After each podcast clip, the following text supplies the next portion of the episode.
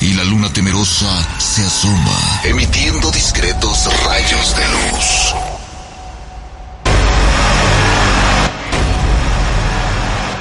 Sigue sus destellos, pues estos te abrirán un portal hacia una escalofriante dimensión. Y tú ya duermes con las luces encendidas. Radio Mexiquense presenta Historias del Más Allá. Te da la bienvenida a este tétrico portal. Rubén García Castillo. Adelante. Pasa.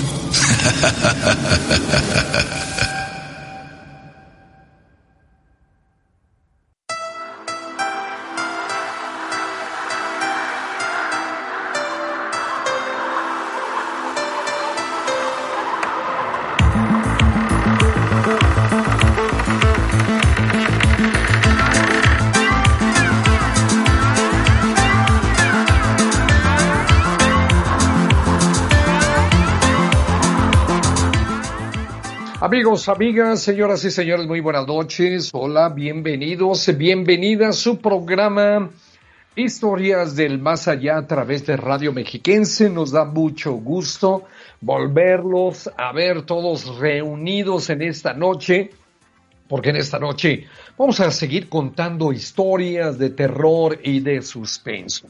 Saludo como siempre a nombre del staff de lujo allá en la producción, Carlos Gutiérrez, está en los controles Evan Pereda y sobre todo que toda la gente que participa en Mexiquense Radio, Radio Mexiquense, Mexiquense Televisión, muchísimo gusto y muchísimas gracias por estar en sintonía. Como es costumbre, queridos amigos, pues dándole, eh, avisándoles que seguimos en cuarentena, ¿verdad? Seguimos en la transmisión a través de la Ciudad de México, Saludo muy afectuoso para todos ustedes, a todos los eh, paisanos que se encuentran por acá en la Ciudad de México, también allá en el Estado de México. Muy buenas noches, saludos a nuestros siguientes amigos, las siguientes emisoras, Universidad Juárez Autónoma de Tabasco, Sistema de Radio y Televisión de Hidalgo, Instituto Estatal de Radio y Televisión de Baja California Sur, Sistema Chiapaneco de Radio, Televisión y Cinematografía, a la Corporación Oaxaqueña de Radio y Televisión.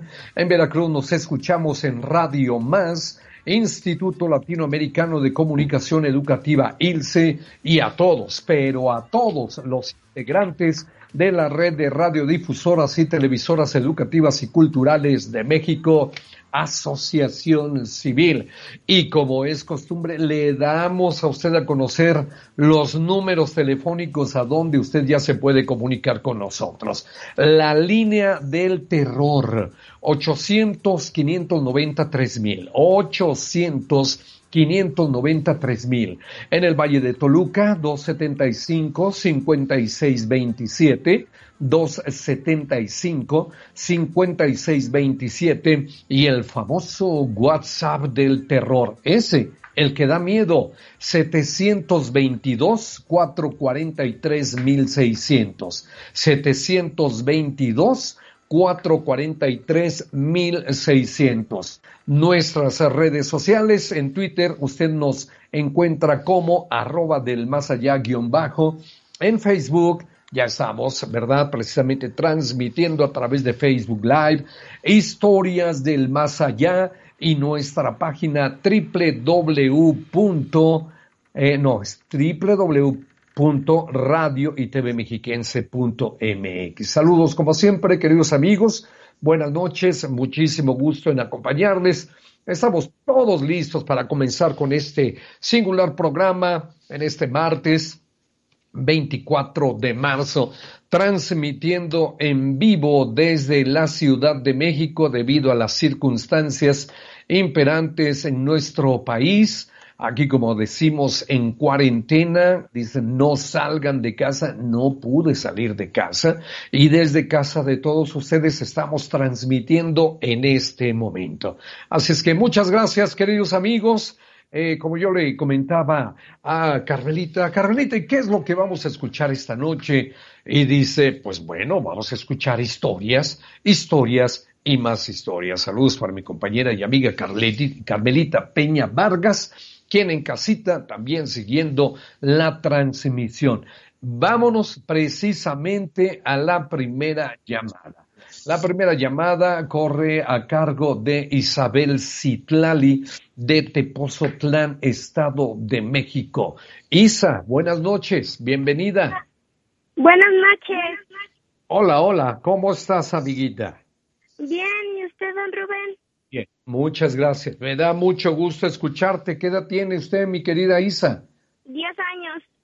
Diez añitos y vamos a empezar contigo el programa el programa de historias del más allá. ¿Qué te pasó, Isa? Mire, don Rubén, a mí no me pasó. Esta historia me la contó mi tía. Perfecto, muy bien. Adelante, por favor. Esta historia me la contó mi tía.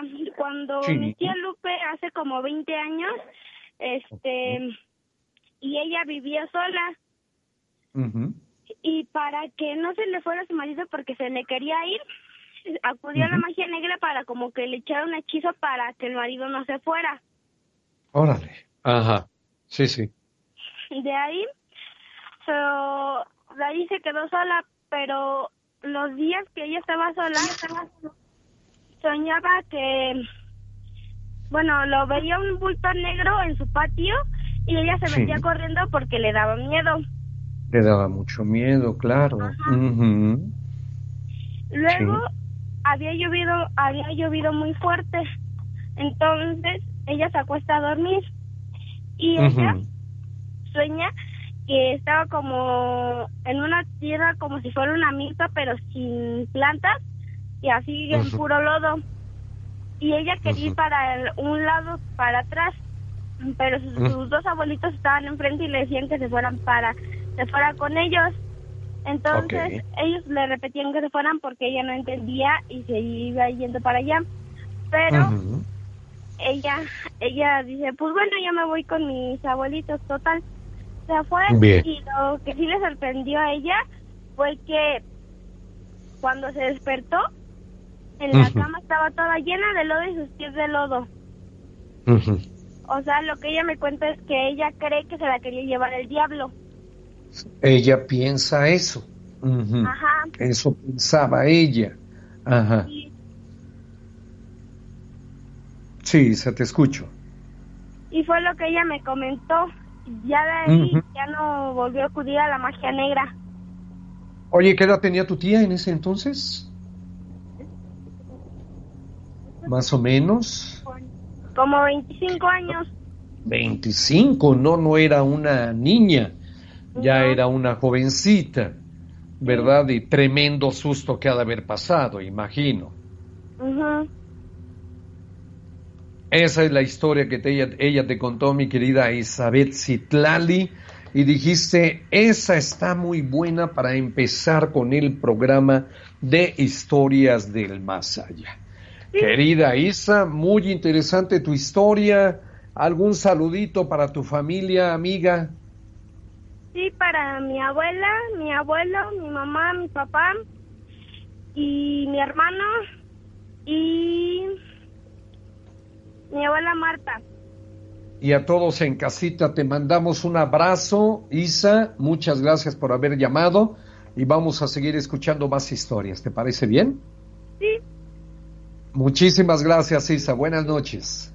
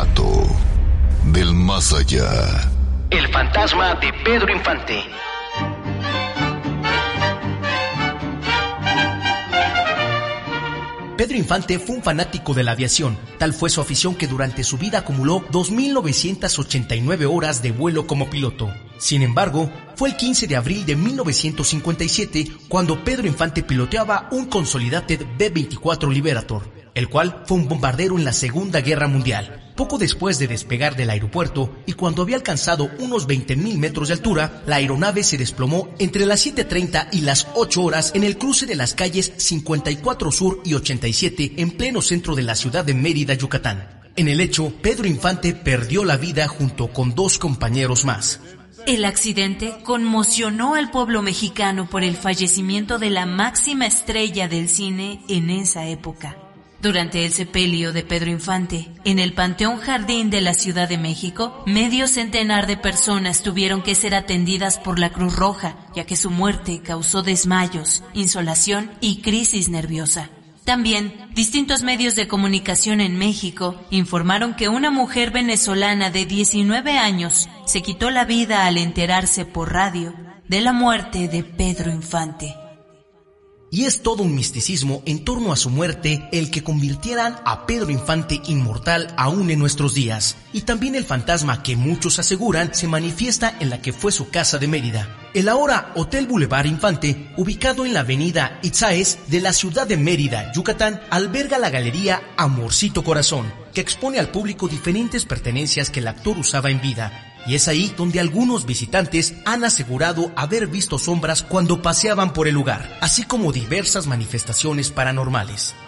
La misma coordinadora de dicha galería afirmó que en el año 2014 mandó a enmarcar una foto inédita de Pedro Infante, la cual desapareció de forma inexplicable en el domicilio de la persona encargada de este trabajo. Asimismo, algunos trabajadores de este hotel aseguran que debido a que Pedro Infante fue velado en esta casa de Mérida el día de su muerte, su alma quedó anclada en dicho lugar. Coincidencia o verdad. Amor como el que me da, y sé que noche con noche va creciendo más y más. Historias del más allá.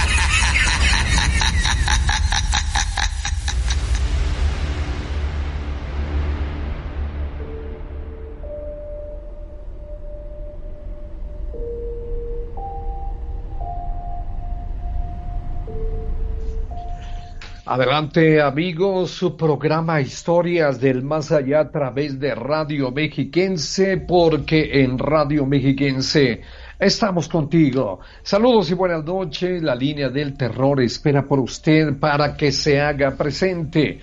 800-593 mil. 800 593 mil saludándoles desde la Ciudad de México. Vamos a los siguientes saludos y regresamos. Ya tenemos lista la siguiente llamada. Eh, un saludo cordial con mucho gusto para Armando Esquivel. Saludos cordiales y escalofriantes noches, Carmelita y Rubén. Gracias, Armando. Rubí, Ani, hola, excelente noche para todos. Saludos eh, con mucho gusto a todos los historiomaníacos. A Rosa Espinosa en Los Ángeles, California.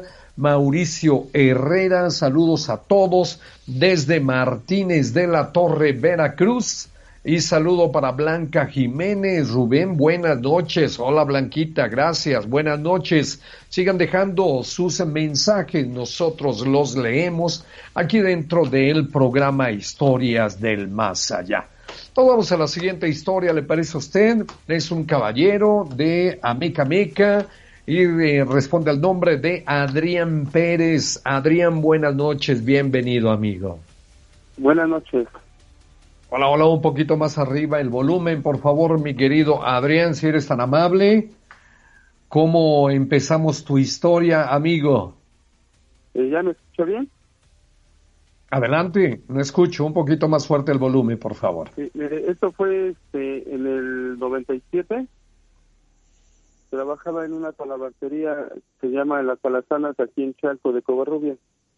Ok. Y mi, mi patrón me mandó a dejar unos collares este, para perros este, aquí en el centro de, de Chalco. Sí, mi amigo. este, me dijo, dice, vete rápido porque ahí se hacen los, la plaza, se hace el tianguis el día viernes, entonces ese Mm. día era día jueves y era en la noche que tenía yo que ir a dejarlos porque el cuate Mm. este se iba este a ir y que le urgía los collares. Muy bien. Muy bien. Entonces me fui en Ujú. una bicicleta, me fui rápido.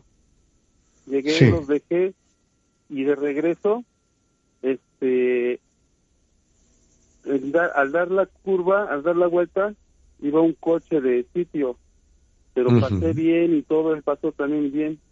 Pero de Sí. repente que se da la vuelta y que me pega en este, donde van los pedales del, Uh, de la bicicleta. sí, sí, amigo, sí. A la hora de, este, de, de que me golpeó, yo Sí.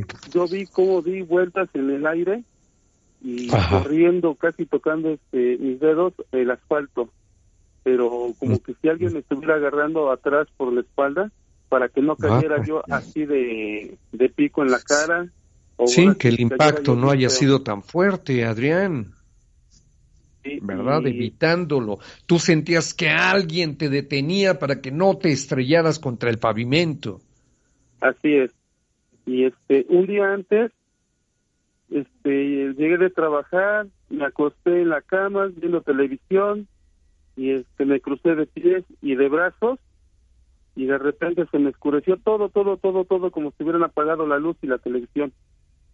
Sí, amigo. Entonces yo no me escuchaba el sonido de la, de la televisión. Y este, y de repente sale una figura así de una mujer, pero de- como una diabla, toda roja, roja, roja, roja. Con sus cuernos y su cola de, de diablo. Y este, entonces agarró y me levantó la playera. Y se metía dentro de mí, pero diciéndome, no hagas nada, no te va a pasar nada, no te va a doler, no digas nada. Oh. Mm. Y este, entonces yo soy de esas personas que escucho este algo, no, Sí. pues, a mí no me vas a espantar ni nada. Entonces le, Bien. me dijo, dice, no, dice, no te va a pasar nada, no hagas nada, no te va a doler. Así me dijo. Entonces se mete dentro de mí, ahora sí que en mi estómago, y este, y de repente se prende la luz como si hubiera llegado la luz de repente. Ok. Me fijo Ajá. abajo de la cama y no encontré nada, no había nada. Ujú. Y este, al día siguiente fue eso lo que me pasó en la bicicleta. Vaya. Eso lo de la bicicleta fue el jueves, amigo, cuando fuiste a entregar los collares para perro.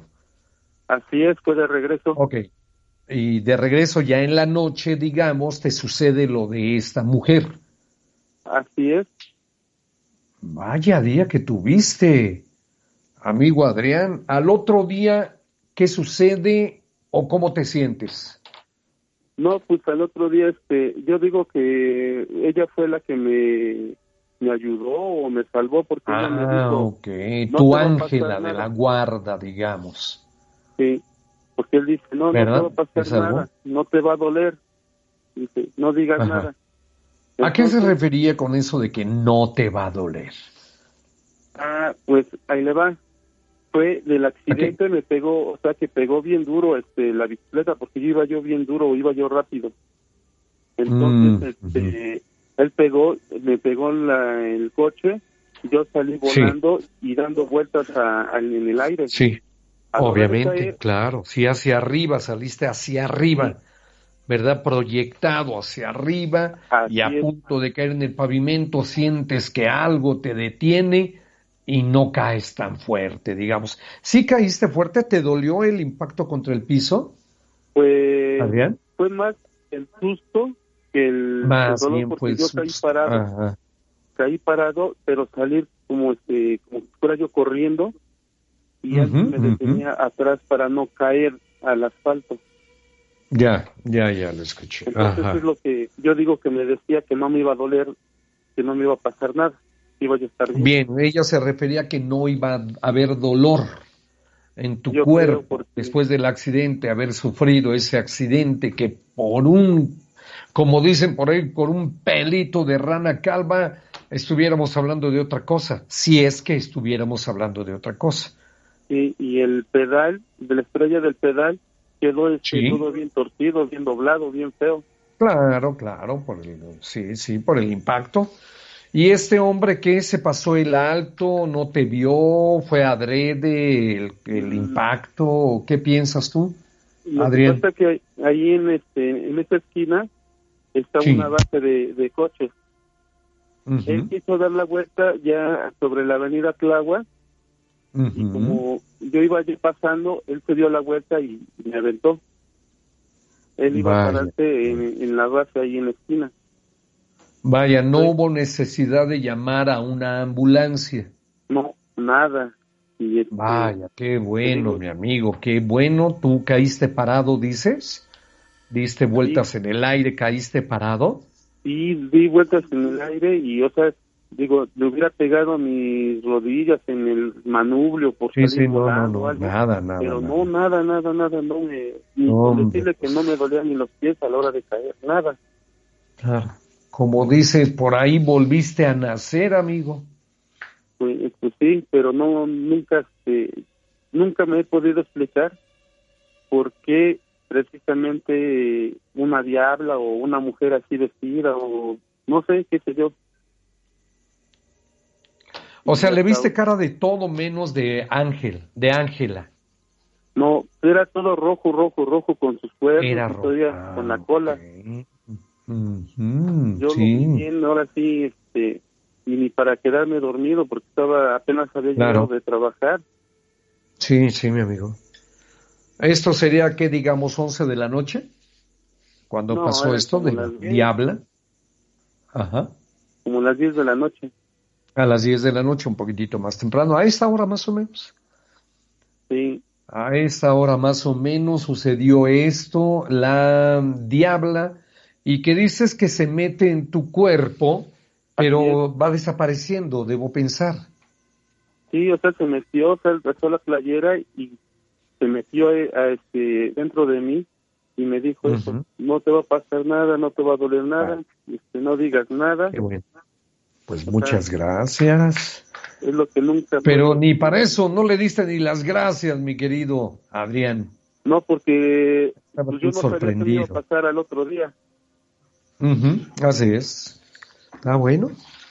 Muy buena historia, mi querido Adrián Pérez de Ameca Meca, contándonos esta historia para todos los amigos en historias del más allá, cosa que te agradecemos mucho, querido Adrián, que hayas llamado.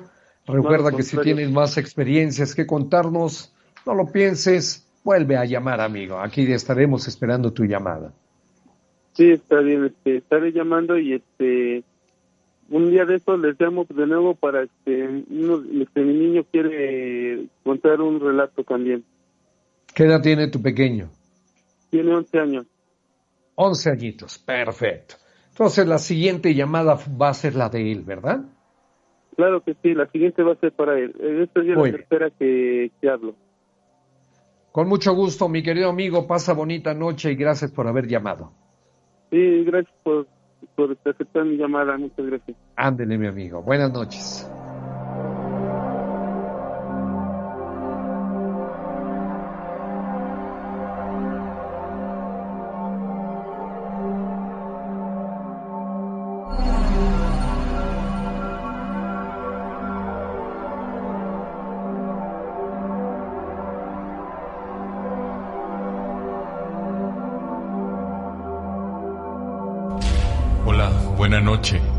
Mi nombre es Fernando Cifuentes y quiero compartirles mi historia.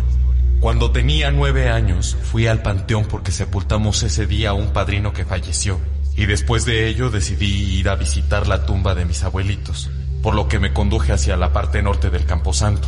Eran cerca de las seis de la tarde. Al bajar para dirigirme a la salida, de repente escuché que me hablaron por mi nombre en dos ocasiones. Miré hacia atrás y a los lados para ver quién era, pero no había nadie. Tiempo después, tuve otra experiencia, por medio de la cual me encontraba dormido en casa y soñaba que estaba paseando en el centro de la ciudad, y ahí encontraba a mis familiares. Sin embargo, en el sueño también vi a una vecina que trabajaba en una clínica de salud, y ella me saludaba efusivamente. Pues yo pensaba que todo era un sueño, pero resulta que la vecina le dijo a mis papás que me había visto en el centro de la ciudad. Sin embargo, ellos le dijeron que era imposible, pues yo no había salido de la casa ese día. Saludos desde San Luis Potosí. Yo los veo por Mexiquense Televisión.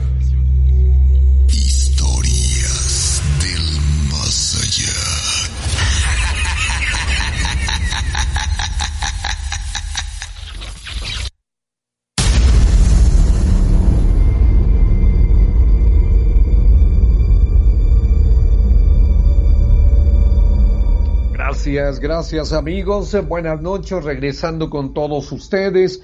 Con un saludo para Blanca Jiménez, estoy en cuarentena, pero escuchando el mejor programa, Historias del Más Allá. ¿Qué más puedo pedir, verdad? En cuarentena y escuchando su programa favorito. Blanquita, muchas gracias. Alejandra López Neumann, buenas noches y gran programa. Gracias, Ale. Víctor Guzmán, un saludo para la familia Carrillo Guzmán de San Mateo, Ozacatipan, saludos y buenas noches. Y Toño Gurrola nos acompaña desde la ciudad de Pachuca, en el estado de Hidalgo. Amigos, vamos a la primera pausa en su programa, Historias del Más Allá, tercera temporada.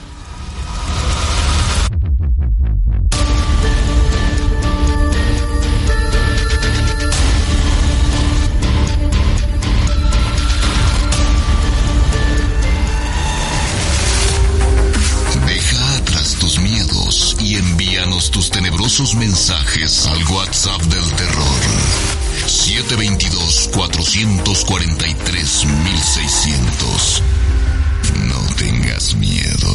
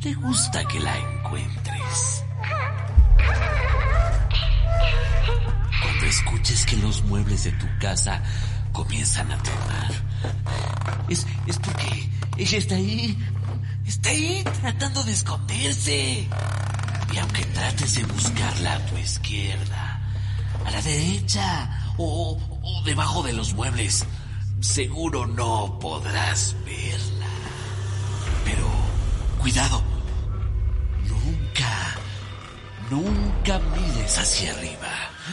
Porque, porque seguro ahí estará ella. Ahí estará ella.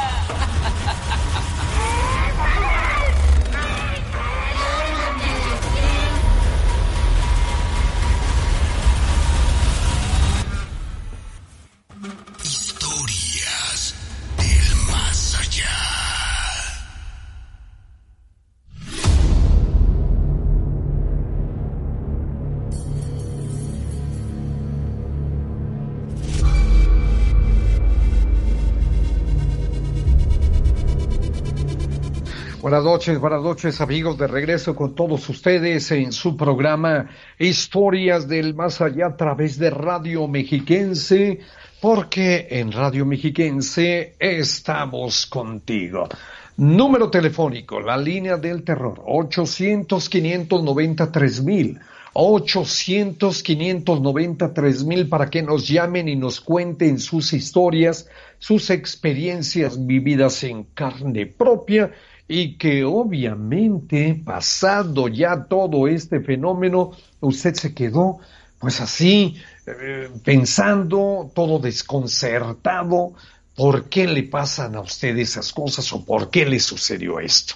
Vayamos a más historias aquí en su programa y a usted lo esperamos para que se ponga en contacto con nosotros. 800-593 mil, 800-593 mil, la famosa línea del terror. Siguiente historia a cargo de Ricardo Álvarez de El Oro, Estado de México. Ricardo, muy buenas noches. Ricardo, ¿estás ahí, amigo? No, bueno, escucho al buen Ricardo. hola, hola. estoy aquí. Ok, perfecto, mi querido amigo, no te escuchaba, perdóname. ¿Cómo estás, Ricardo? ¿Aló? Bueno. Sí, Ricardo, te escucho, amigo. ¿Cómo estás? Bien. Qué bueno. Llamas para contarnos una historia, ¿verdad? Este, sí, pero. Adelante, amigo, por favor, te escuchamos yo como este este cómo se llama este luego mi familia se pone ahí a platicar de que qué cosas le ha pasado así a la familia. Y este y una vez contó a mi abuelita que a una de mis tías este aquí por mi casa hay una hay un hay un canalito de riego.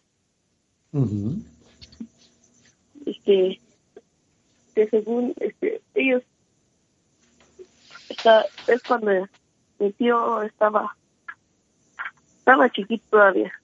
Y este según dice que en ese canalito bueno mi abuelita lo empezó a notar así como medio raro que no hacía las mm. cosas o así no, no lo obedecía y como que estaba como tipo hipnotizado, no sé. Y este, y que un día salió corriendo de, de, su casa, bueno, de la casa. Mm. Sí. Hasta salió corriendo lejos. Y este, y mi abuelita fue atrás de él y este y este cómo se llama y, según dice ella se quedó viendo ahí entre se escondió en los matorrales para que no viera que ella venía y lo llevara para su casa para la casa. Y entonces se quedó viendo así a él. Entonces de repente este mi tío este se queda viendo así como a unas piedras, a unas piedras así, este, este, y según dice que ahí mi abuelita vio que salía como un tipo de luz, un tipo de luz así medio extraña. Y entonces de repente salió una víbora de ahí, no sé qué tipo de víbora sea, pero salió de ahí y entonces mi abuelita se, se asombró y se quedó, bueno, se asustó. Y entonces se vino corriendo y disimuladamente se fue según por por mi tío. Este y lo trajo, pero ella sí se quedó sorprendida de, de eso que vio. eh, ¿Te refieres a la víbora? Este no al, al brillo que salía de entre esas piedras. La, la lucecita, esa que salía del canalito.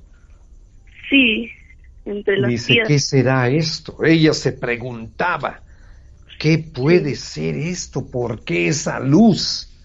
Sí. ¿Verdad? ¿Y jamás eh, encontró la respuesta? No. No, ¿verdad? Por más que se lo hacía, pasaron los años, pasaron los años. ¿Qué habrá sido?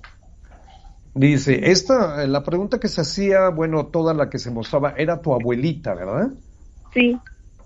Era tu abuelita la que decía eso. Ok, ¿a qué conclusión se llega de esto, Ricardo? ¿Alguien más que pudo haber opinado dentro de la familia de qué se trataba esto? Pues nadie supo. Nadie, ¿verdad? Mi abuelita Nadie, fue la mi que amigo. así es. Ajá. Perfecto. Muy bien, pues esa es la historia que escuchamos, mi querido amigo. Muchas gracias, Ricardo Álvarez de El Oro, Estado de México, por haber llamado. Te mandamos un abrazo, amigo. Sí, gracias. Buenas noches. Buenas noches. Oscuras. Letras oscuras.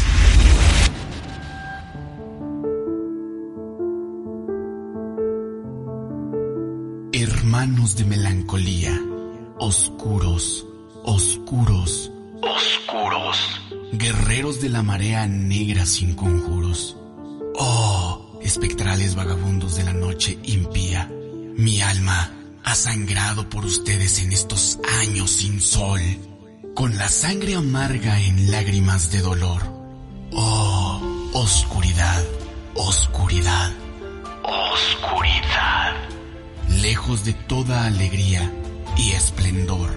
¿Es esta pequeña vida todo lo que nos queda? La sagrada paz de la tumba siempre nos espera. Nos dormimos y jamás despertaremos. Nada nos pertenece, solo la carne que se corrompe. Aunque sus elementos se disuelvan y permanecen en la tierra, el aire, las aguas y otros hombres.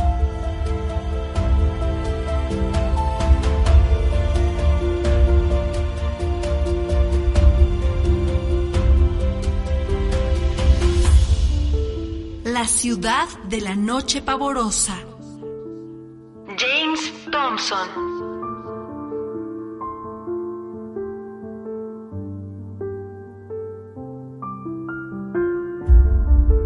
Cuando la noche llega, las pesadillas se convierten en realidad. Historias del más allá.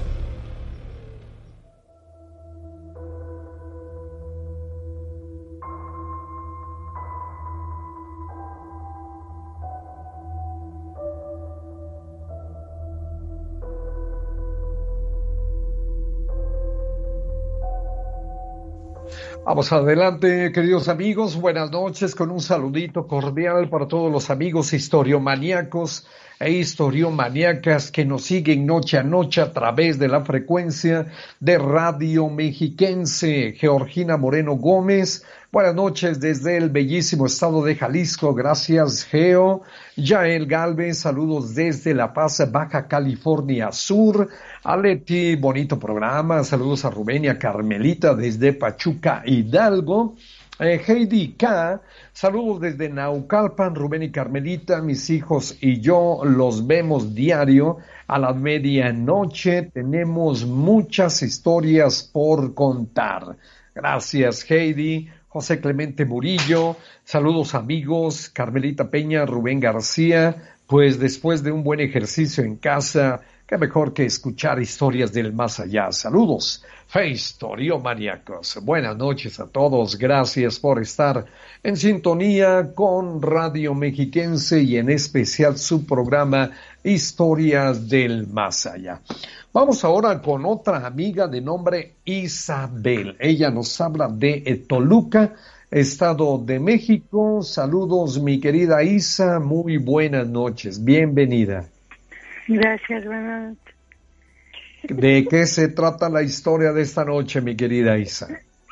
Mire, es que, bueno, este, ya en Lago de Guadalupe, Guadalupe, este, mi prima, este, vio, o sea, este, iba a salir al baño Sí. y este, y pues la verdad, o sea, lo único que vio, o sea, iba a salir al baño y, y en ese momento vio que, pues la verdad, o sea, este, vio un niñito que le aventaba piedritas. Ok.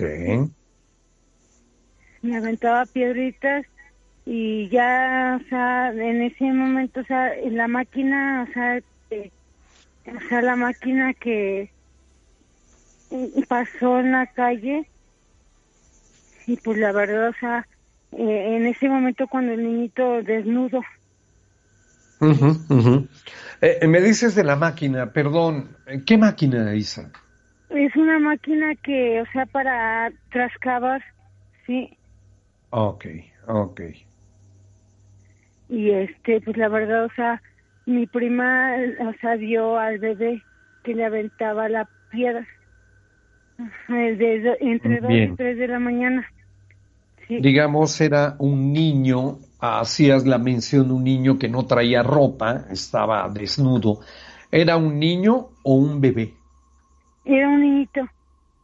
Un niño, ¿qué edad De tendría ese años. niño? ¿Tres años? Sí. De tres años más o menos ella lo vio y este precisamente, este pequeño era el causante de todo ese problema porque es el que arrojaba las piedras hacia ella, ¿verdad? Sí. Se le quedaba Luego, ¿qué viendo más? ¿Qué más pasa? Se le quedaba viendo fijamente a ella y este, y ya o sea lo único que hizo o sea, o sea asomarse por la ventana y lo único Sí. que hizo o sea caminar el bebé Ujú, Ok. Ella viendo todo desde la ventana de su casa. Ajá. y este, Ajá. Digamos, estaba en un hecho, segundo piso, tercer piso, no un piso nada más en la planta baja. sí Pero lo veía clarito, clarito que era ese pequeño, ¿verdad?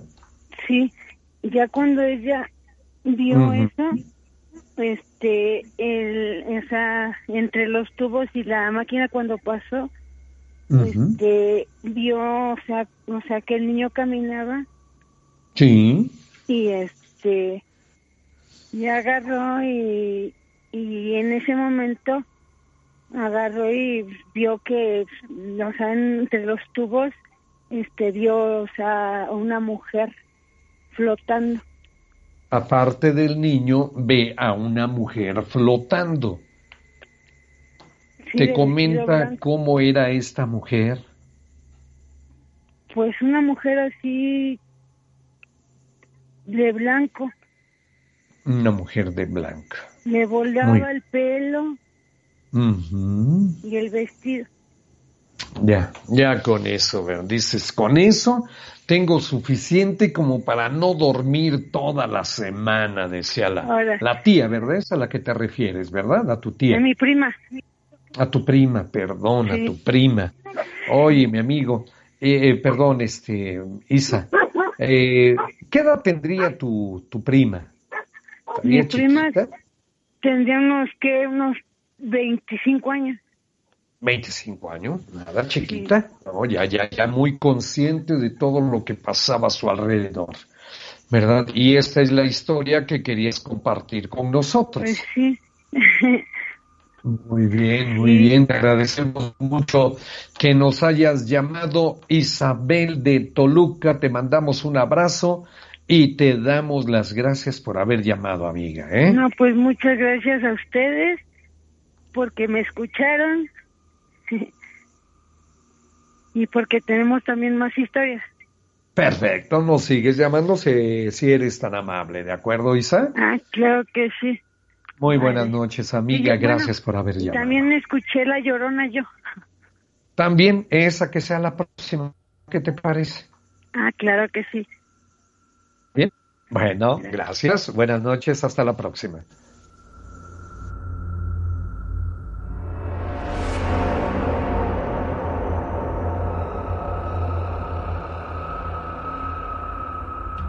Corría el año de 1823, cuando el Congreso Nacional aprobó el artículo constitutivo que declaraba al Estado de México como una de las entidades de la Federación. Sin embargo, fue hasta el 2 de marzo de 1824 cuando se instala la legislatura constituyente de dicho estado, reconociéndose así como el día oficial de su creación. Durante esa época, el Estado de México era el más importante de las entonces 19 entidades de la República. Abarcaba una superficie aproximada de 100.000 kilómetros cuadrados, comprendiendo, además de su territorio actual, el de Hidalgo, Morelos, la Ciudad de México, así como la mayor parte de Guerrero. Y fue también en el año 1824 cuando Melchor Musquiz fue nombrado el primer gobernador del Estado de México. Durante el mandato de Musquiz al frente del Estado de México, se creó la Administración Pública Estatal, se organizó la Hacienda Pública y también se procuró el orden público. El 14 de agosto de 1832, Musquiz fue nombrado como presidente interino de la República Mexicana, siendo el primer mandatario que cobraría impuestos por tener puertas o ventanas. Después de su paso por la política mexicana, el general Melchor Musquiz vivió de una manera muy modesta y cuentan que alguna vez se encontró en la calle con el general Santa Ana, quien lo reprendió públicamente por el mal estado en que se encontraba su uniforme, indigno de un general de división que, además, había sido mandatario de la República. Don Melchor respondió que no tenía dinero para mandarlo arreglar. Melchor Musquiz falleció el 14 de diciembre de 1844. En la más completa pobreza, fue sepultado en el desaparecido Panteón de Santa Paula, el cual estaba ubicado en la colonia Guerrero de la Ciudad de México. En 1901 se ordenó limpiar el terreno de Santa Paula para que finalmente en 1903 se llevase a cabo la demolición de las bardas del panteón que todavía quedaban en pie. Algunos pobladores cercanos a lo que un día fue el Panteón de Santa Paula aseguran que por las noches se puede escuchar a un jinete con su caballo galopando por las calles. Otros dicen que se trata de un general del siglo XIX montado en su equino. Y yo, y yo digo que es el general Melchor Musquiz, que por las noches regresa del más allá.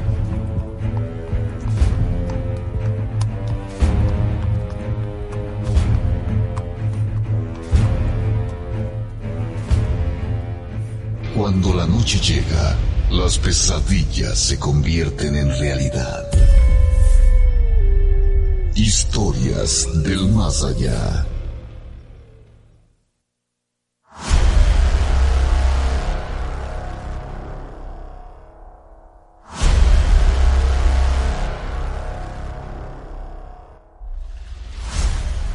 Saludos, saludos amigos, buenas noches, saludos a toda la gente que se ha estado dando cita o ha hecho presencia en este subprograma. Con un saludo para Arturo A. Hernández. Hola a todos los historiomaníacos desde Westbury, Long Island, Nueva York. Lávense las manos que aquí quieren cierre total por tres semanas debido al coronavirus allá en Nueva York. Saludos, querido amigo.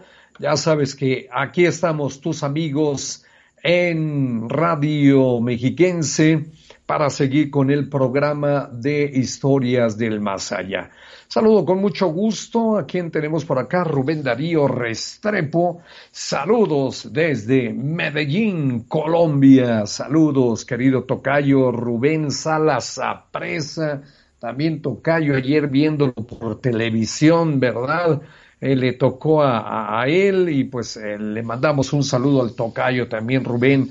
Fidel Navas, saludos para Rubén García Castillo y Carmelita, muchas gracias Fide. Eh, un saludo para Dani Contreras Vélez. Hola, historias del más allá, me puede mandar un saludito, pero por supuesto, ¿por qué no? Con mucho gusto. Saludos a Ismael Gabriel, saludos desde Argentina, querido Isma. José Benjamín López, buenas noches, saludos desde Uruapan, Michoacán.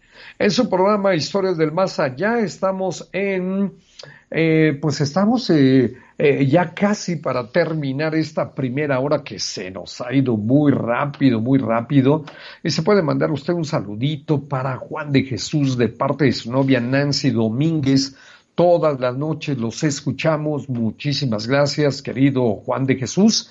Eh, saludito para los niños Valentín, Margarita, Paulina y Brian que te escuchan en Xonacatlán. Eh, para no decirlo tan largo, le decimos Shona. Un saludo para todos ellos. Les recordamos la línea del terror 800 590 3000 800 590 3000 con mucho gusto para que nos acompañe con una de esas historias que usted tiene, esas historias que no se pueden repetir y que obviamente no las hemos escuchado aquí en el programa de historias del más allá, que es lo que queremos que usted se ponga en contacto con nosotros y con mucho gusto nosotros abramos el micrófono, ¿verdad?, de la llamada para que usted, precisamente usted y solo usted, sea quien nos cuente esta historia. Le repito a usted el número telefónico, la línea del terror, que de hecho ya se la sabe al dedillo, 800 593 mil, 800 593 mil y un saludo muy afectuoso también para todos los amigos en el Valle de Toluca que nos acompañan y nos dicen también nosotros queremos participar en el programa, pero no tenemos el número telefónico, no se me preocupe, yo en este momento se lo doy a conocer a usted. Ahí le va también el WhatsApp del terror. Eh, Valle de Toluca, 275-5627, 275-5627 en Tulti, eh, Tultitlán. Ah, bueno, le mandamos un saludo para los amigos de Tultitlán, 1080 de AM. El WhatsApp del terror, 722-443-1600. 722-443-1600. Saludo con mucho gusto para todos los amigos en el Valle de Toluca, en Zumpango, en Tultitlán, en Amecameca, Valle de Bravo, repetidoras Atlacomulco y Tepujil. Le mandamos el saludo a usted. Muchas, muchas gracias por estar en sintonía con Radio Mexiquense, porque en Radio Mexiquense estamos contigo.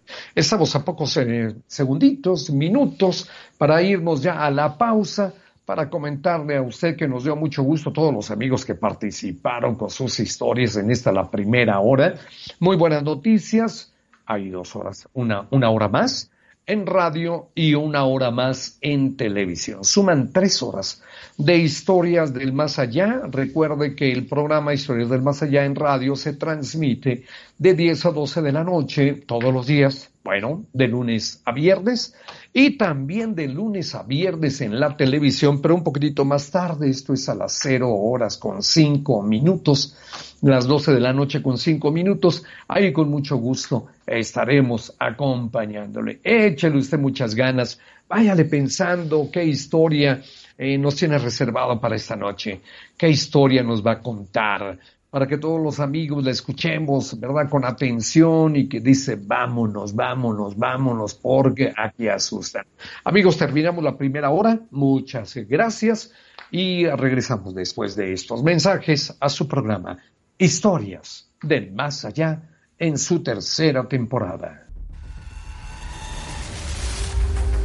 Deja atrás tus miedos y envíanos tus tenebrosos mensajes al WhatsApp del terror 722-443-1600.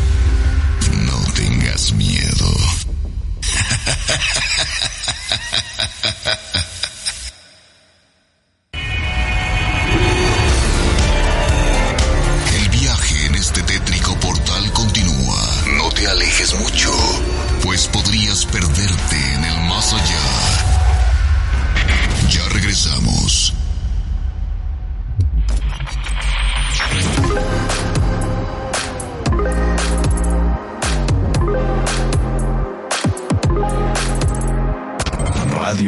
Radio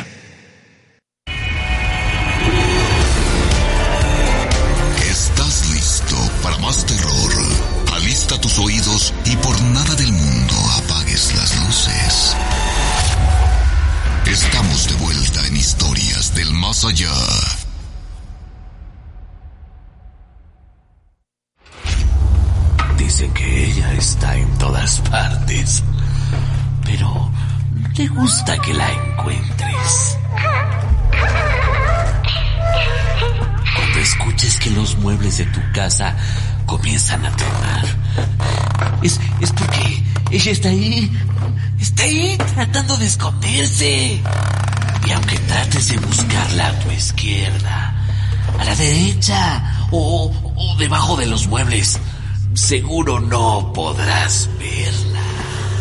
Pero cuidado, nunca, nunca mires hacia arriba, porque, porque seguro ahí estará ella. Ahí estará ella.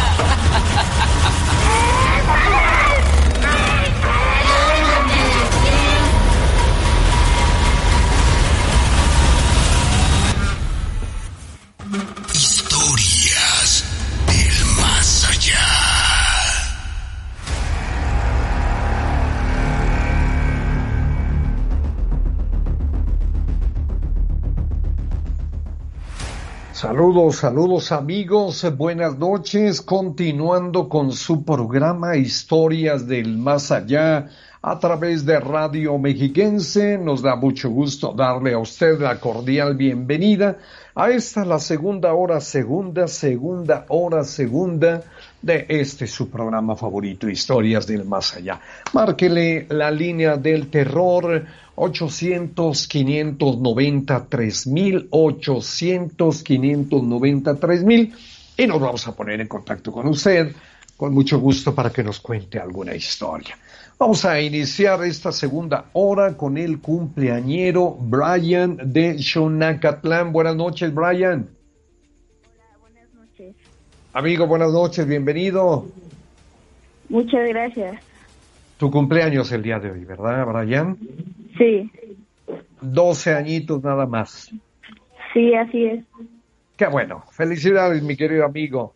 Que la hayas pasado muy bien y qué mejor forma de terminar este programa contando una historia en tu programa Historias de Monza. ¿Cómo empieza la historia, Brian? Eh, es una noche en un día de muertos. eh, mi tío, que el hermano de, de mi papá, en la en la iba caminando en la en el centro de de Xanacatlán. Eran como las 11 de la noche. En Sí. un día de muertos de 1990. Ok. Él iba acompañado de su novia y la prima de su novia. Ujú. Cuando de repente iban caminando y, y se encontraron a una a una chava muy muy bonita. y entonces mm, mi tío se sintió atraído por ella Ok. La- y la la chica lo empezó a, ma- a llamar Ajá. y se desnudó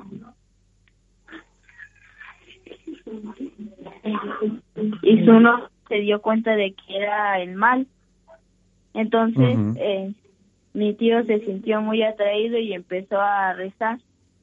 Y después se dio cuenta de que era la la llorona. La llorona. Y su novia le empezó a gritar diciéndole que era el mal. Y empezó a maldecirla.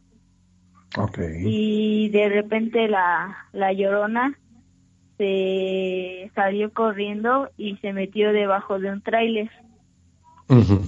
Y ya de ahí eh, ya no la volvió a ver. Mm, qué bueno. después eh, regresó a su casa.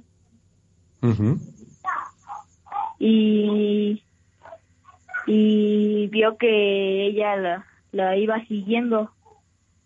Ujú. Cuando mi tío llegó a la casa de mis abuelitos se metió al baño pero como la casa era de adobe y, no tenían luz al momento de entrar le jaló los pies y, y mi tío empezó a gritar. Y mi abuelita salió a ver qué pasaba y la vieron a la llorona. Empezaron a, a rezar y después la llorona se fue. Pero desde ese año la llorona siguió mucho a mi tío hasta la fecha Oh. de hoy y lo sigue persiguiendo. Lo sigue acechando. Ahora, ¿qué edad tiene tu tío? Eh, tiene 48. Ujú. 48 años. ¿Y qué, digamos, el acecho, la persecución datará de 20 años atrás? 30, Sí, así es. más o menos, ¿verdad? Ya son muchos. Oye, ¿no sabes si tu tío eh, ha ido a ver a alguna persona para que le pueda ayudar? Que haya platicado con esta persona, ¿no sabes, Brian? Sí, la ha visto. Tiene a un tío que, que se dedica a, a curar así a las personas. Ah, Y ha ido ok, ahí. perfecto. Psíquico. Ajá. Y ha ido a las iglesias. Lo ha ido. ¿Y qué le han dicho, amigo? Porque pues parece que no ha dado resultado, ¿verdad? Sí. Porque lo sigue, te digo, bueno, nosotros le calculamos que sean 30 años, 30 años atrás que nos sigue la llorona y lo sigue y lo sigue, que cuando menos eh, se lo espera, pues ahí está ella. Eh, el tío siguió con la novia, se casó con ella. No. Se No casó, sabes. pero no fue con ella. Ah, se casó, pero no fue con ella, ¿no? Entonces no se casó con ella. Así es. Bueno, pues Brian, espectacular y sobre todo escalofriante esta historia porque todavía se le sigue presentando al tío. Eh, ¿Hace cuánto tiempo fue la última aparición de la llorona a tu tío? Hace como seis meses. Meses, medio año, poco tiempo, ¿no crees? Es. Bueno, pues Brian, cumpleañero, muchísimas gracias por habernos contado esta historia. Un abrazo, mi querido amigo. Unos saludos. Muchas gracias. Sí. ¿No? ¿Para quién? Salud, saludos para mi tío Héctor. Héctor. Muchas gracias, Brian. Pasa bonita noche. Hasta luego, amigo. Hasta luego.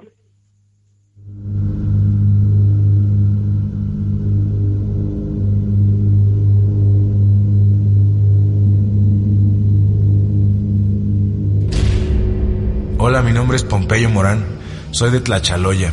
Les comento que yo he tenido muchas experiencias del más allá. Una de ellas es que una vez, manejando a eso de las 2 de la mañana, en un lugar que ahora es el Mercado Palmillas, yo iba circulando muy lento ya que mi unidad era de carga pesada. En eso veo cómo se me atravesó un señor que llevaba jalando de la mano un niño. Todo fue muy rápido. Al ver eso frené inmediatamente, pero mi temor era que me los hubiera llevado entre las llantas del camión. Cuando me bajé, no había absolutamente nada, es más, solo pudimos ver cómo subía la neblina enfrente de mi unidad. Y digo vimos porque yo iba con mis hijos y ellos también vieron lo mismo. Así es que no pudo ser mi imaginación. La verdad, solo Dios sabe qué fue lo que pasó esa madrugada. Saludos y que tengan tenebrosas noches. Historias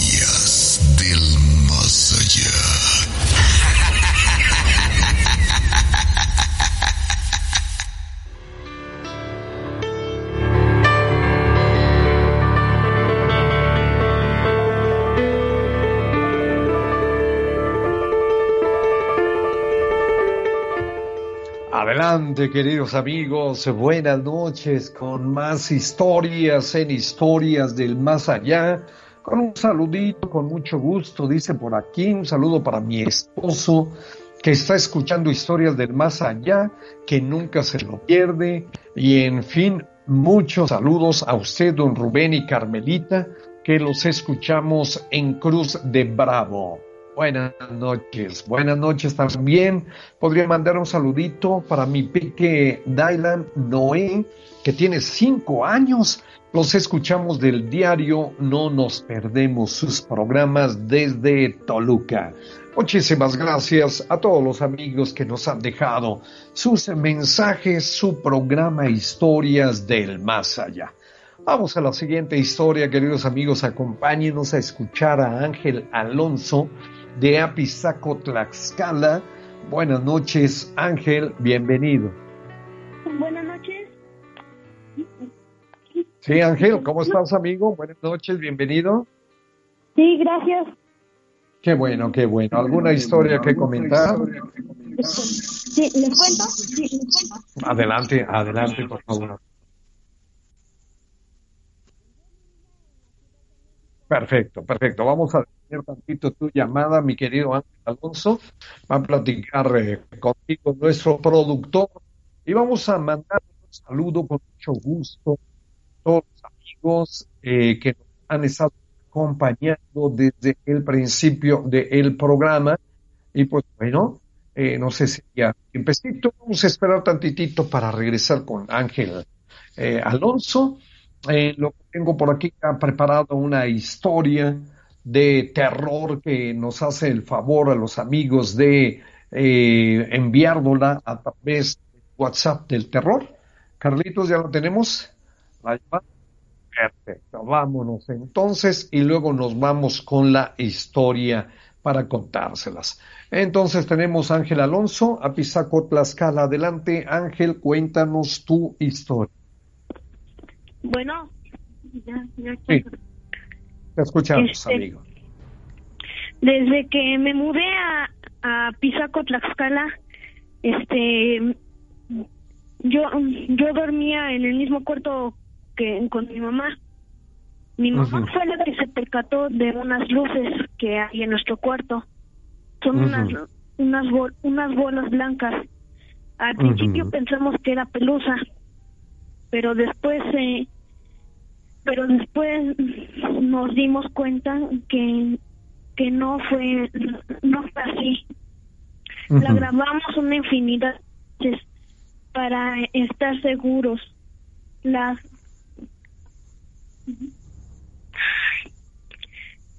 las las las de las demás veces para estar seguros las las luces solo se se ven en nuestro cuarto porque en el cuarto de mis hermanos no se aparece.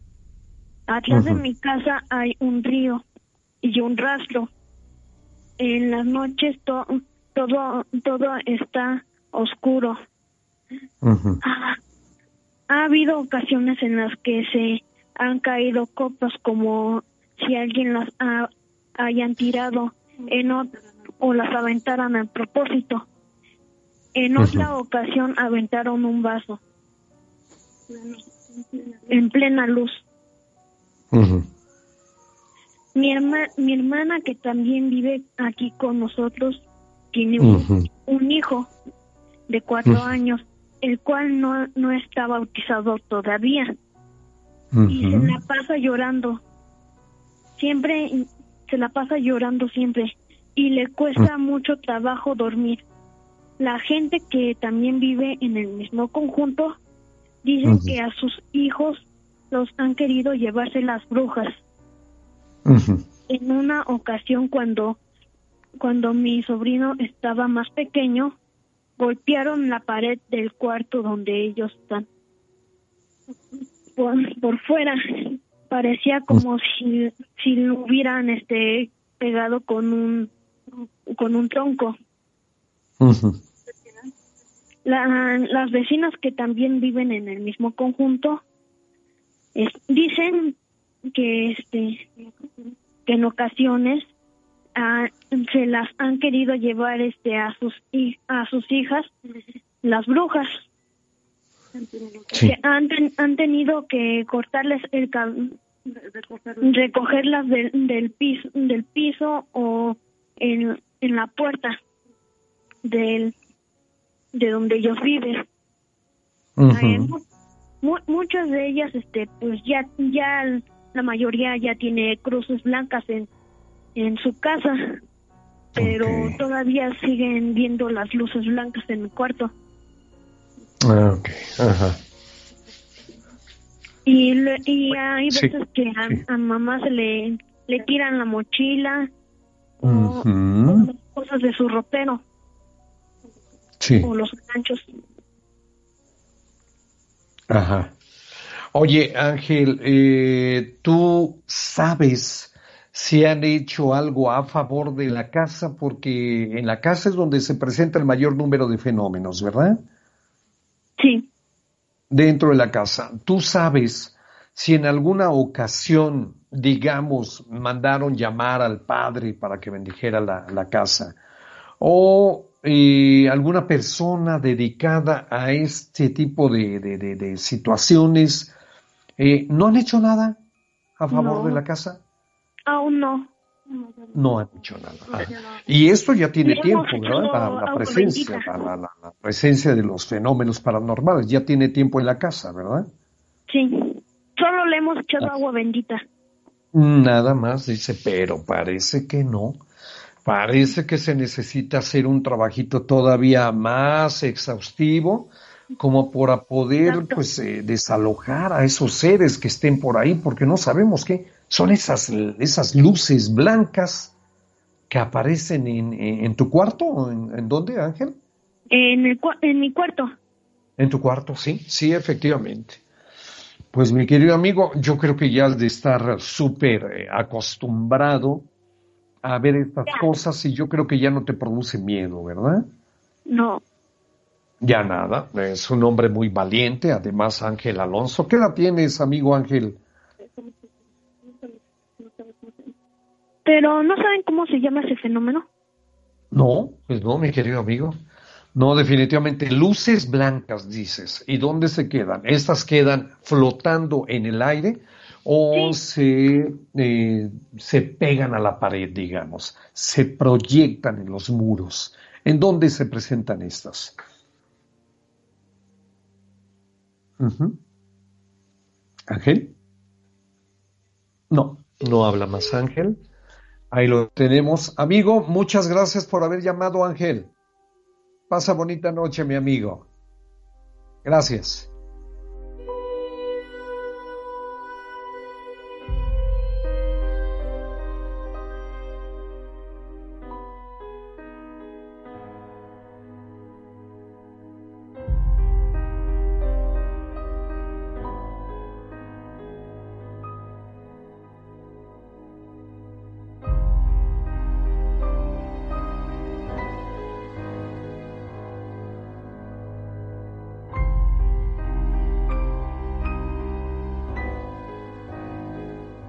Gracias por acompañarnos. Buenas noches. Su programa Historias del Más Allá a través de Radio Mexiquense. Queridos amigos, un saludo muy afectuoso para toda la gente que nos está escuchando y que va tripulando el bólido por las principales calles y avenidas de su localidad. Un abrazo muy fuerte y mucha precaución al manejar.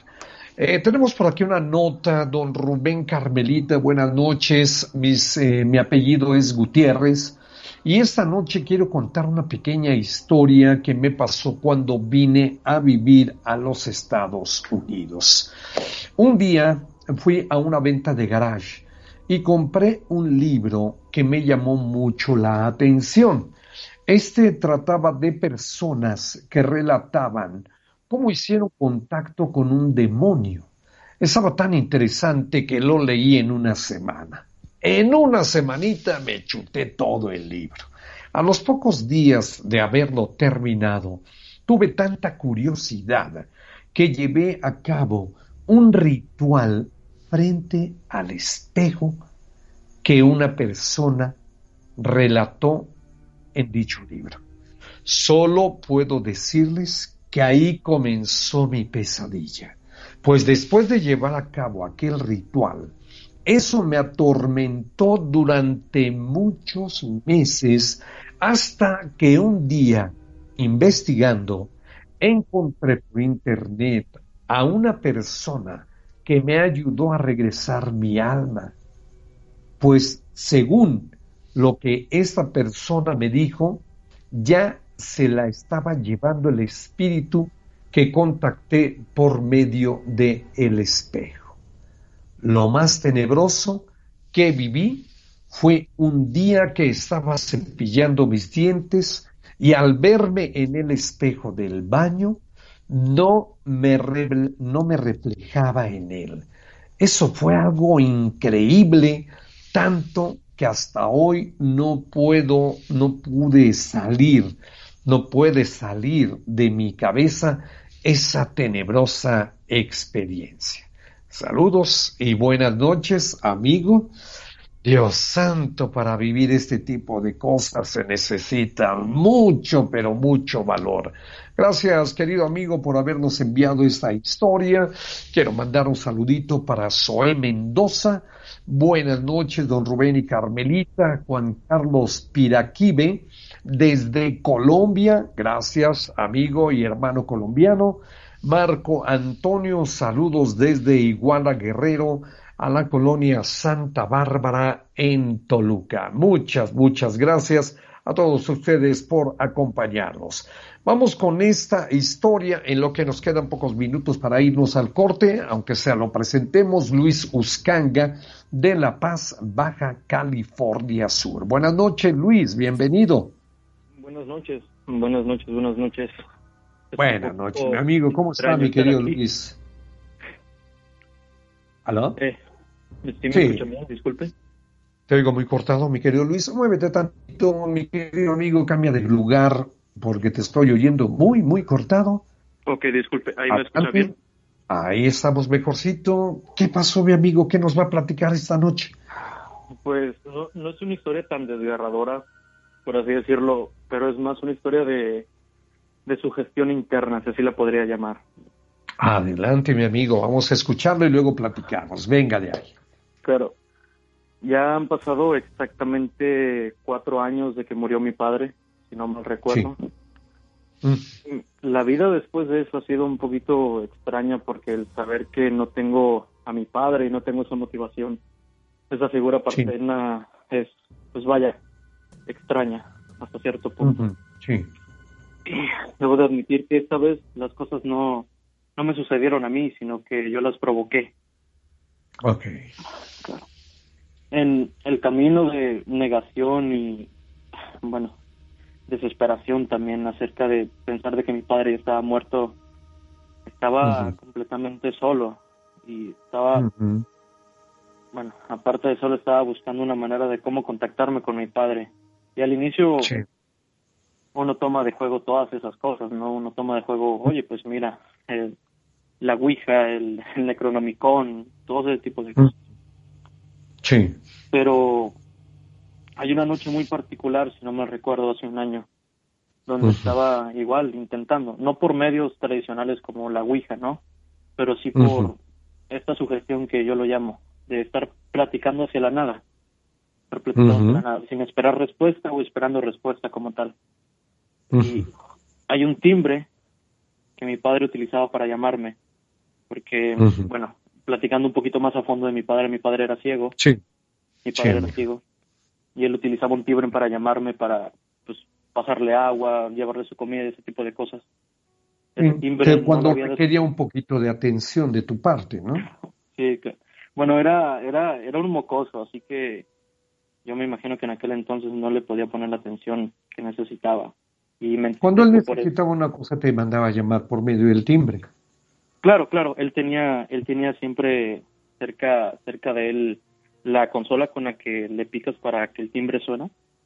Sí. Y hasta la fecha sigue, se podría decir con él, porque como lo cremamos, ahí tenemos todas las cosas particulares que nosotros recordamos. Sí, muy bien. Junto a él. El punto es que esa noche estaba hablándose la nada completamente. El timbre estaba igual conectado a la corriente en, mi habitación y llega un punto en donde digo, pues bueno, muchísimas gracias por escucharme o no escucharme. Me gustaría que en verdad estuvieses aquí. No sé si fue exactamente lo que dije, pero escaso es la idea de lo que quise decirle en aquel entonces. Y el timbre sonó, el timbre sonó. Sí. fue algo completamente descabellado y lo pensé como una señal de parte de él, ¿no? Dije, Efectivamente. Él ya había muerto. Sí, sí, ya llevaba ya los tres ah. años, ya lleva los tres años. Sí. Y lo tomé como una señal de él, tomé como una señal de él, pero luego me hice a la vez escéptico, ¿no? De, oye, pues pudo haber pasado por esto, pudo haber pasado por algún choque de corriente, qué sé yo. Aguántame tantito, mi querido Luis Uscanga de La Paz, Baja California. Vamos a la pausa, regresamos contigo después de estos mensajes. Este es su programa Historias del Más Allá en su tercera temporada.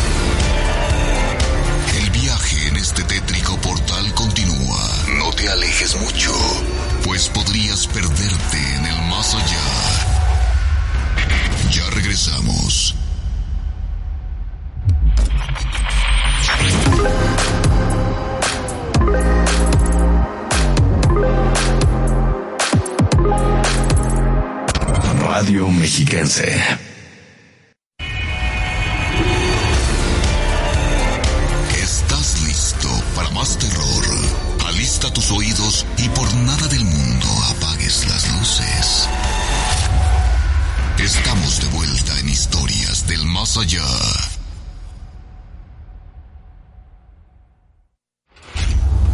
Dice que ella está en todas partes, pero te gusta que la encuentres.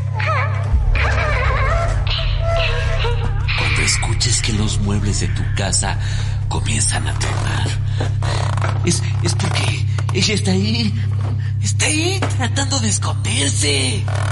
Y aunque trates de buscarla a tu izquierda, a la derecha o, debajo de los muebles, seguro no podrás verla. Pero cuidado, nunca, nunca mires hacia arriba, porque porque seguro ahí estará ella. Ahí estará ella.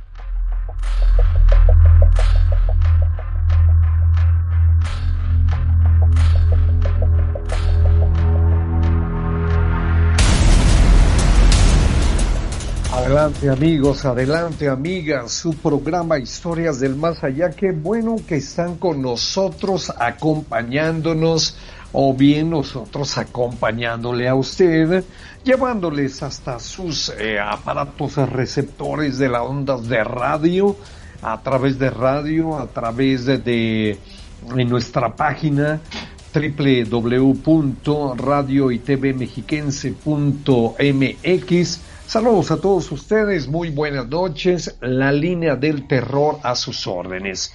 800-593 a sus órdenes. Gracias por estar en sintonía.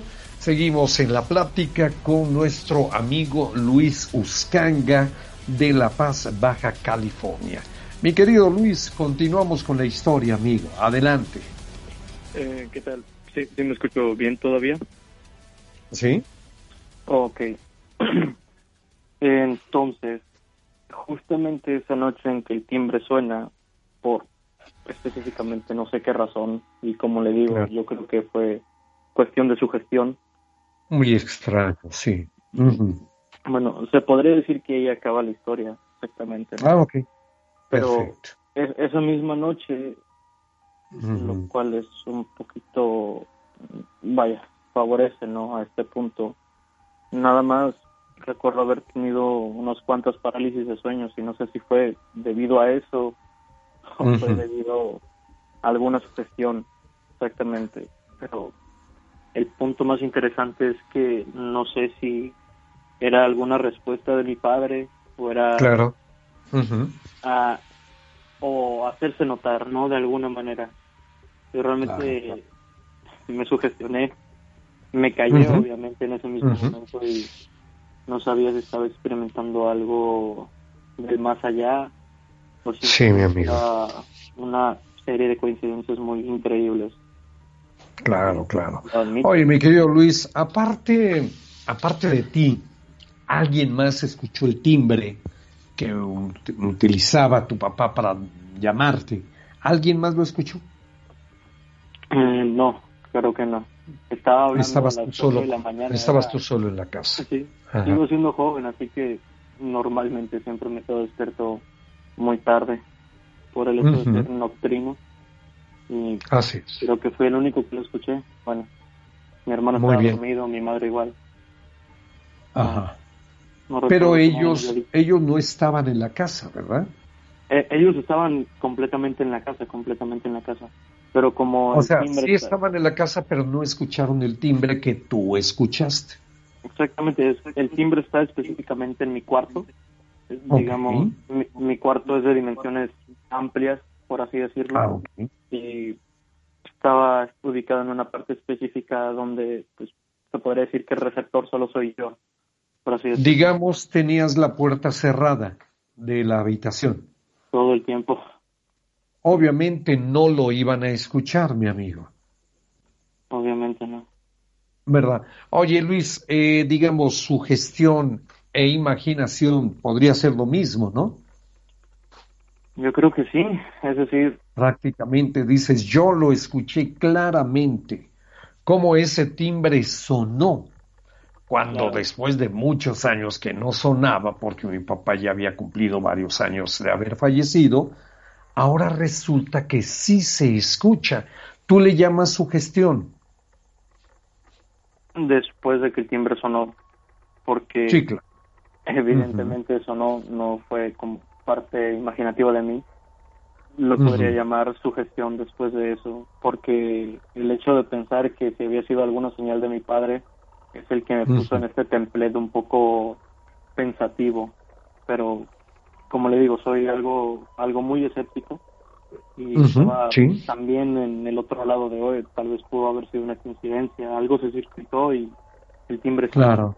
pero realmente me quedó me quedé muy inquieto esa noche como le digo. Cómo no mi amigo. Cómo no. bueno, oye Luis ya para terminar mi querido amigo crees tú entonces que tu papá tocó el timbre lo creo lo creo dentro de todo mi escepticismo lo creo perfectísimo muy bien querido amigo Luis Uscanga de La Paz Baja California eh, muchas gracias por habernos acompañado aquí en tu programa de Historias del Más Allá. ¿Alguna historia, algún saludo para tu gente? Mm, claro que sí, le, envío un saludo a, mi hermano, que, que, se la pase bien esta noche con su novia. Perfectísimo. Muchas gracias, Luis. Pasa bonita noche, amigo. Gracias a usted. Hasta luego. Gracias.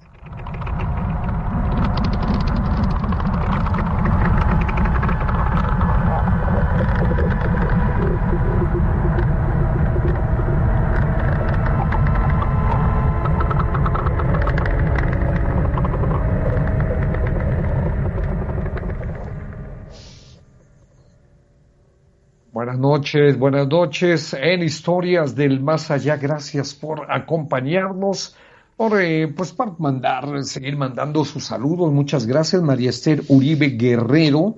Saludos a todo el fabuloso equipo de Historias del Más Allá desde San Juan del Río, Querétaro. Gracias, Mari, María Esther Uribe. Saludos a Rubén Jiménez. Saludos desde Oaxaca, capital. Muchísimas gracias, amigo Gracias por estar en sintonía con tu programa Historias del Más Allá. 800-590-3000, ya la recta final de nuestro programa. 800-590-3000. Estamos para servirles en la famosa línea del terror. Parece que esta es la última llamada que tenemos, pero bueno, vamos a esperar lo que tiene el contenido de la misma.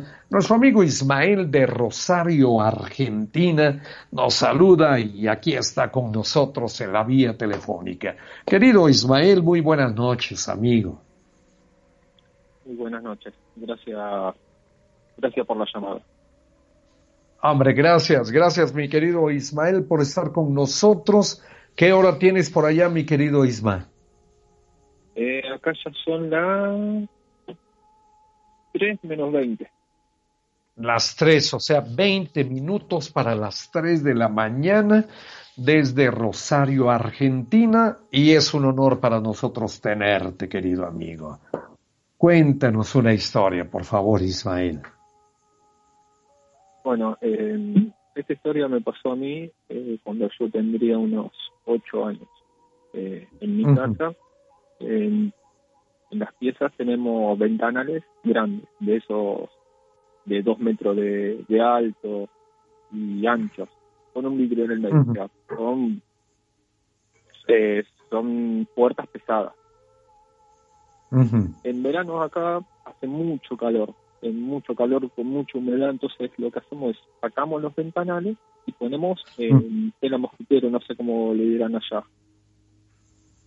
Es, Digamos que son alambres eh, cruzados para que entre aire. Bueno, ah, sacamos los ventanales y los ponemos a un costado. Eh, La cama de dos plazas una uh de luz y lo trabamos ahí y la pared. Entonces por más que pase lo que pase más de ahí no se va a mover perfecto muy bien. Yo estaba más o menos te ubico por el hecho de que yo estaba acostado en la cama de dos plazas y siento un ruido y me despierto y me siento en la cama. Cuando miro al frente a la pared veo una mujer de blanco, con el pelo negro, y yo sé que en el, le veía la cara, pero no sé, no la veía como borrosa. Veo a esa persona con ocho años, quiero correr. Cuando me intento moverme arriba de la cama, esa mujer se aparece eh, delante, eh, delante mío. Yo me quedo quieto y me, y me acuesto. Cuando me acuesto, la mujer se sienta en mis piernas. Me miraba. Yo la miraba fija. En un momento ella se levanta y se para, se para al costado de la cama. Cuando veo eso, me quiero volver a mover, intento pararme y cuando me intento parar, vuelve a aparecer delante mío.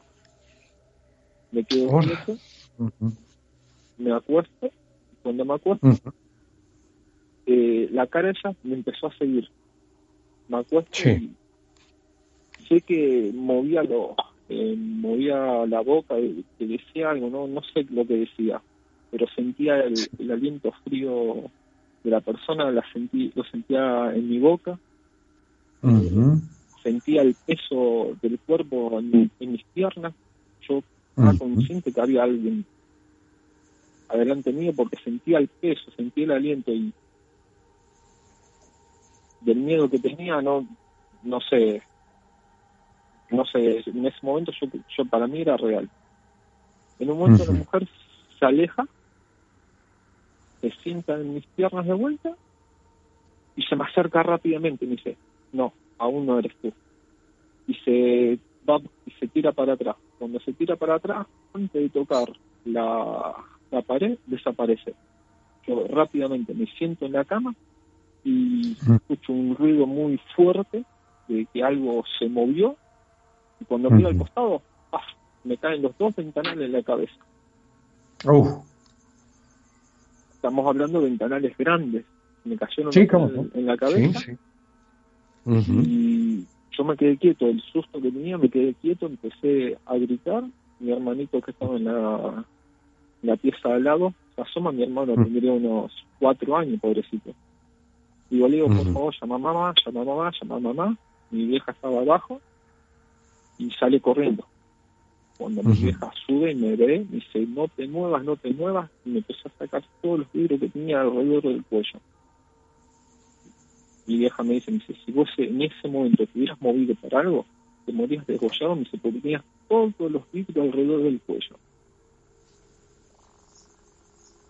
Así que eso eso fue lo que me pasó no no creo que haya sido muy mucho invento de un niño de 8 años porque un ventanal de eso que se, se caiga no no lo puedo hacer hoy en día a mí me cuesta moverlos claro Oye, mi amigo, y con el peligro, ¿no? Que esto encierra de que se caiga un ventanal muy cerca de ti cuando tenías ocho años de edad que pudiera haber provocado un accidente de serias consecuencias, ¿no? El tema, el tema es el, el tema es que como la, era una cama vieja, de mm. acá usamos una, una madera muy pesada, el roble. Uh.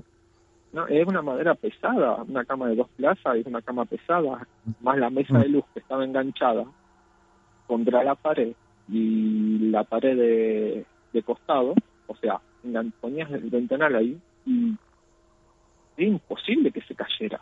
Era imposible. Imposible, claro, claro, estaba bien sujeta, estaba bien eh, eh, amartelada, digamos, y, pero, pero mira las cosas que pasan cuando uno, pues ni siquiera tuviera un momentito de pensar que pudiera haber pasado algún accidente con esto, al haberse movido ese ventanal enorme y tú estar debajo de él. El tema también es que si hubiera habido viento, era entendible de última, pero el tema es que era un día a la mañana temprano, era, me acuerdo que fue un día de escuela, habrán sido 10 de la mañana. Yo voy acá, pedir las clases se dividen a la mañana y a la tarde. Así es. Y eran 10 de la mañana y no hubo viento. Y aparte, en todo caso, si se caía, tendría que haberse deslizado por debajo y caer de espalda al vidrio, no de frente. Claro, sí, no de frente, claro. Sí, no, no, de esos casos que uno, la verdad, mi querido Ismael, pues uno no encuentra la respuesta adecuada a este tipo de cosas, fenómenos, quién lo habrá movido, habrá una fuerza extraña por ahí que quiso hacerte daño, no lo sabemos realmente, lo que sí sabemos es de que saliste muy bien librado.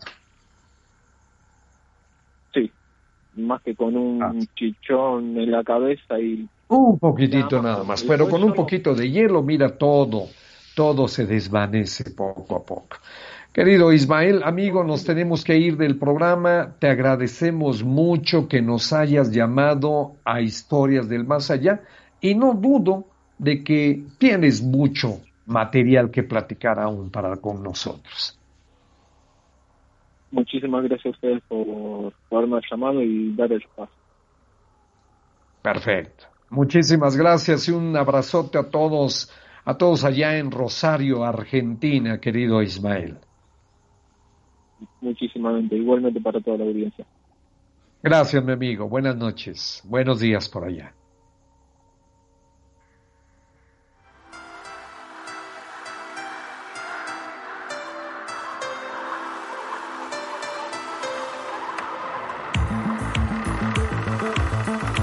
Con esto llegamos a la parte final, queridos amigos. Muchas gracias, muy buenas noches por habernos acompañado en otra emisión más de este programa, su programa favorito, Historias del Más Allá. En la producción nos acompañó Carlos Gutiérrez, en los controles Evan Pereda.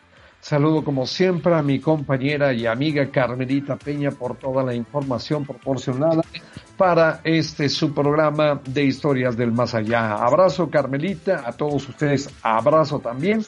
Mañana los esperamos en punto de las 10 de la noche para otra emisión más de historias del más allá. Y váyase acostumbrando a dormir con las luces encendidas. Buenas noches.